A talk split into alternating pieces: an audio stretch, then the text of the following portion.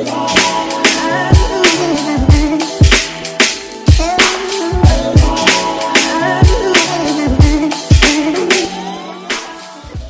yo, bienvenue sur le KSU Show. Ici, on parle nutrition, fitness, lifestyle, développement personnel.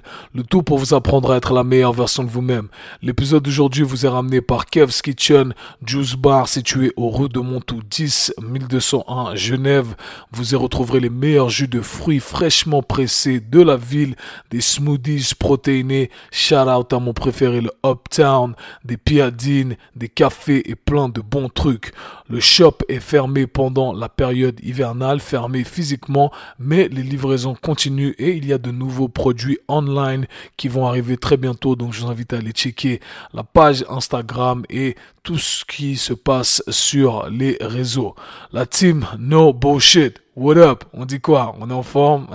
Je tiens à remercier tout le monde, tous les membres de la team No Bullshit qui écoutent le K-Swiss Show podcast. Vous êtes euh, nombreux à m'avoir envoyé euh, ce screenshot, ce truc de Spotify.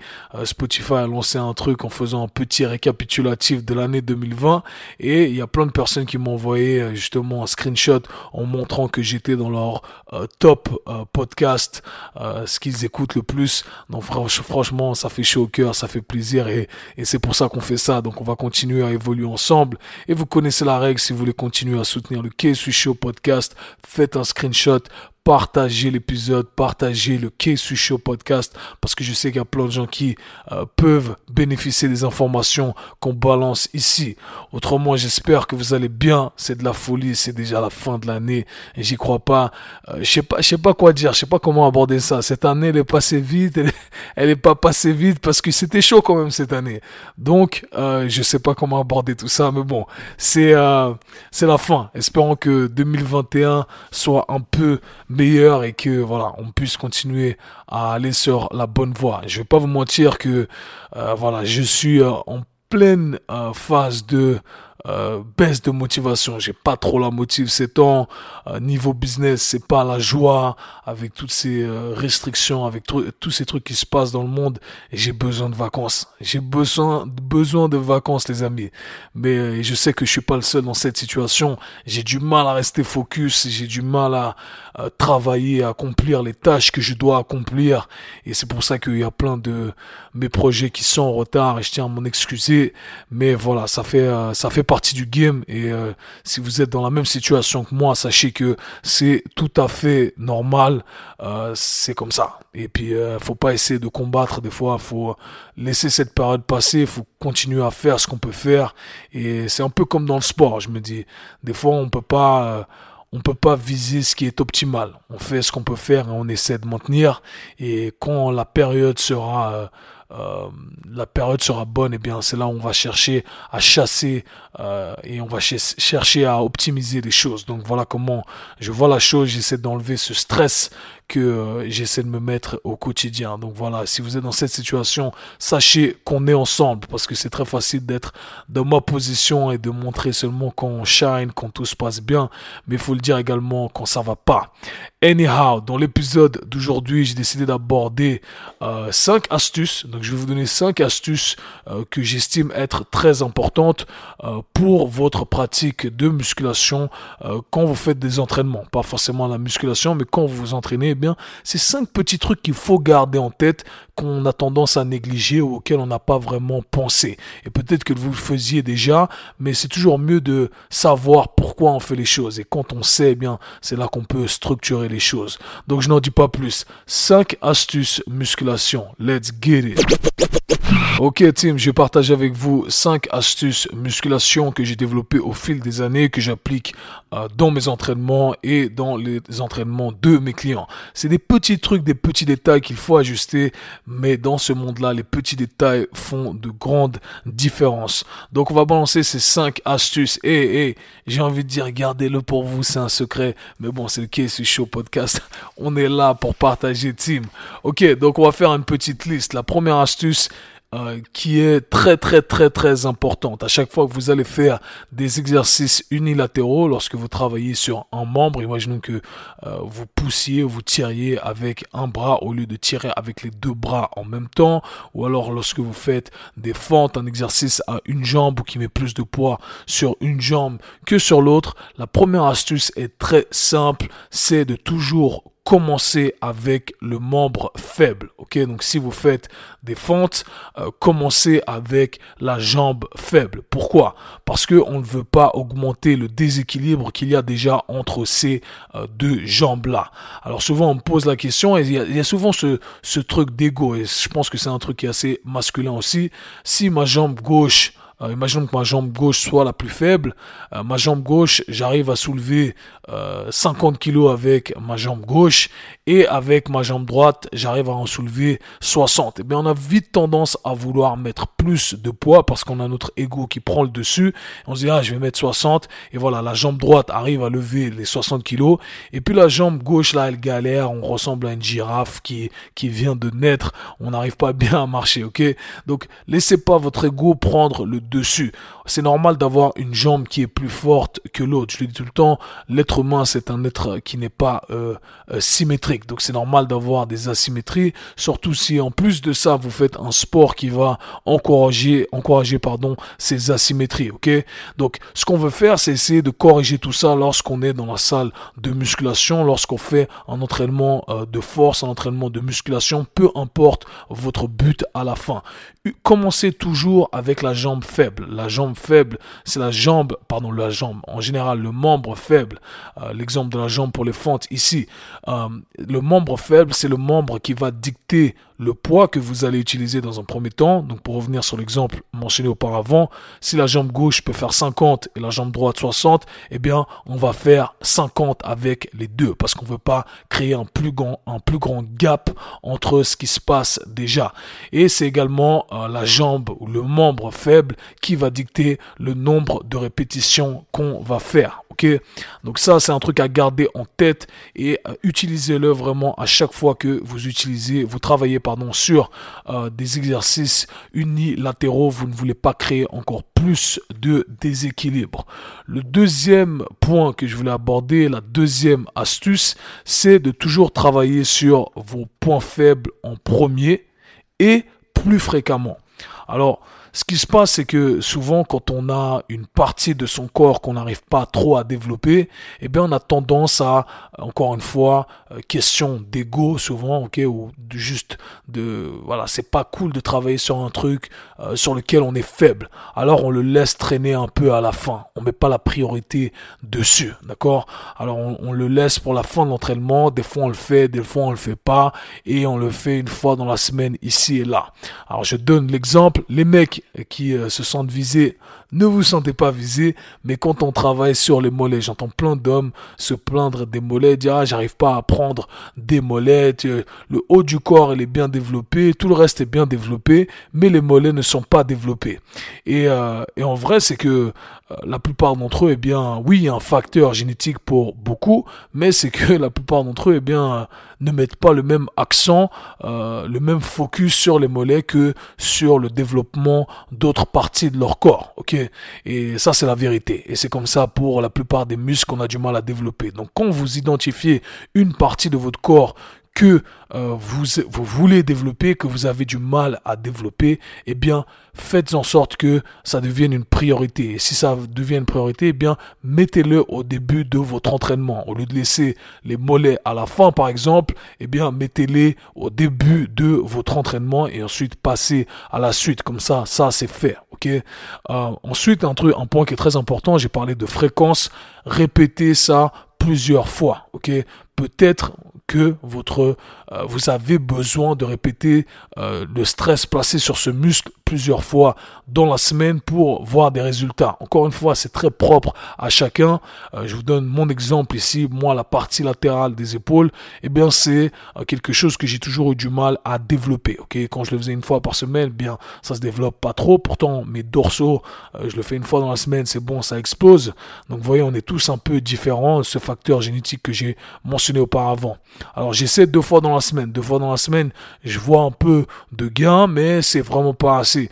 Donc, pam, je passe à trois fois dans la semaine. Ah ok, trois fois dans la semaine, ça a l'air de me correspondre. Et j'ai parlé avec euh, plusieurs amis, des bodybuilders aussi confirmés, euh, des gens qui sont vraiment des experts là-dessus, certains de mes mentors qui me disent que pour certains, et euh, certains de leurs muscles, eh ils, ils doivent euh, euh, mettre en stress un peu tous les jours. Et c'est comme ça qu'ils ont trouvé la bonne routine qui leur correspondait. Donc ce que je vous invite à faire, c'est à mettre un peu plus de fréquence. Encore une fois, il faut savoir gérer le volume de travail total, mais mettez un peu plus de fréquence sur les parties que vous avez du mal à développer. C'est tout simplement une question de, se dire, ok, c'est ma priorité maintenant, d'accord, et ne laissez pas votre ego euh, prendre le dessus, encore une fois, vouloir euh, faire le travail uniquement sur les choses que euh, vous maîtrisez déjà. Même si, même si, ce qui est très important à dire, vous risquez de, de voir une, une baisse de performance dans vos exercices principaux, dans ceux dans lesquels vous étiez fort, parce que auparavant vous allez travailler sur un autre muscle, ok? Mais c'est ok ça fait partie du game et il faut voir toujours le, euh, la vision sur le, il faut avoir cette vision sur le long terme. Ok, vous savez pourquoi vous faites les choses et c'est pour ça qu'il faut structurer les choses de la meilleure façon. La troisième astuce qui est très très très très importante, je l'ai abordé dans plein de podcasts, mais euh, franchement c'est un game changer. La troisième astuce c'est de savoir exactement quel muscle vous êtes en train de recruter. Alors il y a plein de termes dans euh, l'industrie, ok? Euh, On appelle souvent les, bodybuilders old school appellent ça la mind-muscle connection, la connexion euh, cerveau-muscle, d'accord? Qui a tout à fait son sens selon moi. En gros, c'est qu'on cherche à vraiment sentir ce qu'on est en train de recruter. Principalement si vous cherchez à faire un entraînement de type hypertrophie, d'accord? Il faut vraiment chercher à créer cette connexion cerveau-muscle. Pourquoi? Parce que euh, votre corps, quand vous faites un mouvement, ce n'est pas dit qu'il va forcément utiliser les muscles que vous voulez développer. Ok? Votre corps, c'est euh, parfois euh, un tricheur, ok Pas parfois, souvent. Et encore une fois, il y a des niveaux à tout ça. J'ai pas envie de revenir sur le point mobilité, mais c'est la base. Encore une fois, si vous n'avez pas la capacité de vous maîtriser, maîtriser votre corps dans l'espace euh, sans poids externe, eh bien c'est impossible que vous ayez la possibilité de euh, le maîtriser avec une charge externe. Aussi simple que ça, point à la ligne, ok? Mais je vais partir du point de vue que euh, de l'idée que vous connaissez un peu tout mon speech sur la mobilité, pourquoi c'est important. Ok, maintenant on peut commencer à charger et là c'est très important de savoir quel muscle on cherche à recruter. Je vous donne un exemple. Quand vous faites un exercice, eh bien vous pouvez le sentir dans euh, différentes parties. Ok, deux personnes peuvent faire le même euh, exercice et ne pas le sentir au même endroit. C'est quelque chose que je retrouve souvent avec euh, mes élèves, avec mes clients. par exemple, au développé couché, les hommes développé couché. Ok, il y en a qui vont le sentir dans les pecs, d'accord, et il y en a qui vont le sentir que dans les triceps et dans les épaules. Or, ceux qui vont sentir que dans les triceps et dans les épaules voudraient bien les sentir, le sentir dans les pecs. Et je vais vous dire un truc, si vous ne sentez pas le muscle que vous voulez développer, eh bien, euh, ce muscle-là ne va pas se développer. C'est-à-dire que vous n'avez pas mis assez de stress sur ce muscle-là, et donc ce muscle-là ne va pas se développer. Et c'est pour ça qu'il y a toute une science de l'exercice, et c'est ça qui me fascine. Euh, il suffit pas juste de dire, ah ouais, tu veux prendre des pecs, fais du développé couché. Non, parce que il faut savoir comment configurer l'exercice, qu'est-ce qu'on cherche à recruter, comment se positionner dans l'espace, comment positionner quelle articulation, de quelle façon. Et là, vous allez vraiment sentir le truc que vous voulez ressentir. Ok? Donc, euh, cherchez vraiment à recruter, c'est très important. Pareil pour le tirage toutes les personnes qui ont travaillé avec moi, qui font mes, mes, mes trainees en ligne, ils le savent. Ils me disent tous à chaque fois, euh, c'est un game changer ce que tu nous apprends pour euh, le dos. Et les femmes, pareil, qui veulent développer leurs fessiers, mais qui ne sentent jamais leurs fessiers lorsqu'elles travaillent sur euh, les exercices de bas du corps. Ah, je travaille sur les exercices bas du corps, mais je prends des cuisses et je prends, je prends que des cuisses, mais je prends pas des fessiers. Ouais, parce que tu sais pas recruter tes fessiers. Et c'est ça la vérité. Ok, alors peut-être tu plus amené génétiquement à développer des cuisses, mais sûrement tu ne sais pas recruter tes fessiers. C'est pour ça que tu prends pas euh, tu prends pas de muscles fessiers ok? Donc voilà pourquoi il faut apprendre à recruter tout ça et essayer de vous concentrer ok? Quand vous mettez dans l'exercice ok ajuster la, position. J'ai ajusté la position ok maintenant go. Moi j'ai tout un système encore une fois j'ai des mots euh, bien pressés là-dessus avec les gens euh, que j'utilise avec les gens avec qui je travaille ok? Donc ça très important Quatrième astuce, aussi très très très importante, qui fait le lien avec ce que je viens de dire auparavant. Il faut apprendre à manipuler les angles pour rester sous tension. Pour développer un muscle, eh bien, il faut passer euh, du temps sous tension. Ok, euh, c'est comme dans tout. Ok, donc passer du temps sous tension, mais attention quand vous faites un exercice, eh bien, on peut très rapidement perdre la tension qu'on place sur le muscle ce qui n'est pas forcément faux, mais selon certaines circonstances, eh bien, on veut maximiser ce temps sous tension. Alors, qu'est-ce que j'entends ici? Je vais vous donner encore un exemple. Messieurs, par exemple, euh, quand vous faites un euh, bicep curl, vous faites des, euh, comment on dit en français, on dit ça, bicep curls, j'imagine, ok? Bicep curls, euh, exercice pour euh, le biceps. Eh bien, vous pouvez placer votre coude euh, à différents endroits. Et selon comment vous allez le placer, eh bien, vous allez sentir un stretch plutôt, un stress plutôt à un endroit plutôt qu'à un autre dans ce groupe musculaire, ok? Et maintenant, ce qui se passe, imaginons que je commence debout, ok? Et j'ai fait mon bicep curl. Et quand j'arrive tout en haut du bicep curl, eh bien, j'ai euh, une certaine tension, ok? Lâcher toujours sous tension. Mais quand j'arrive tout en bas, euh, avant de tendre complètement l'angle, euh, le coude, pardon, eh bien, j'ai plus de tension du tout, ok? Parce que voilà, il y a presque plus de tension. je vais pas à l'encontre de la gravité. Eh bien, est-ce que c'est forcément, est-ce que je pourrais jouer avec ça et me dire, ok, je vais pas aller dans cet endroit où j'ai pas de tension? Et ça, c'est un truc qui, selon moi, doit être utilisé si on veut euh, maximiser ce recrutement de fibres musculaires. Encore une fois, c'est très complexe. J'essaierai de mettre des vidéos euh, là-dessus. Mais pensez tout simplement à un exercice, quand vous faites un exercice euh, et que seul, quand vous arrivez à un certain angle de l'exercice où vous n'avez pas besoin de mettre de force, ben allez pas là. Allez pas là, ça sert à rien. Ok, ne perdez pas trop de temps euh, là parce que cet exercice que vous utilisez ou la configuration que vous utilisez, l'angle que vous utilisez, eh bien, euh, il, vous permet de travailler sur certaines parties exactement et c'est ce que vous voulez développer. Ok?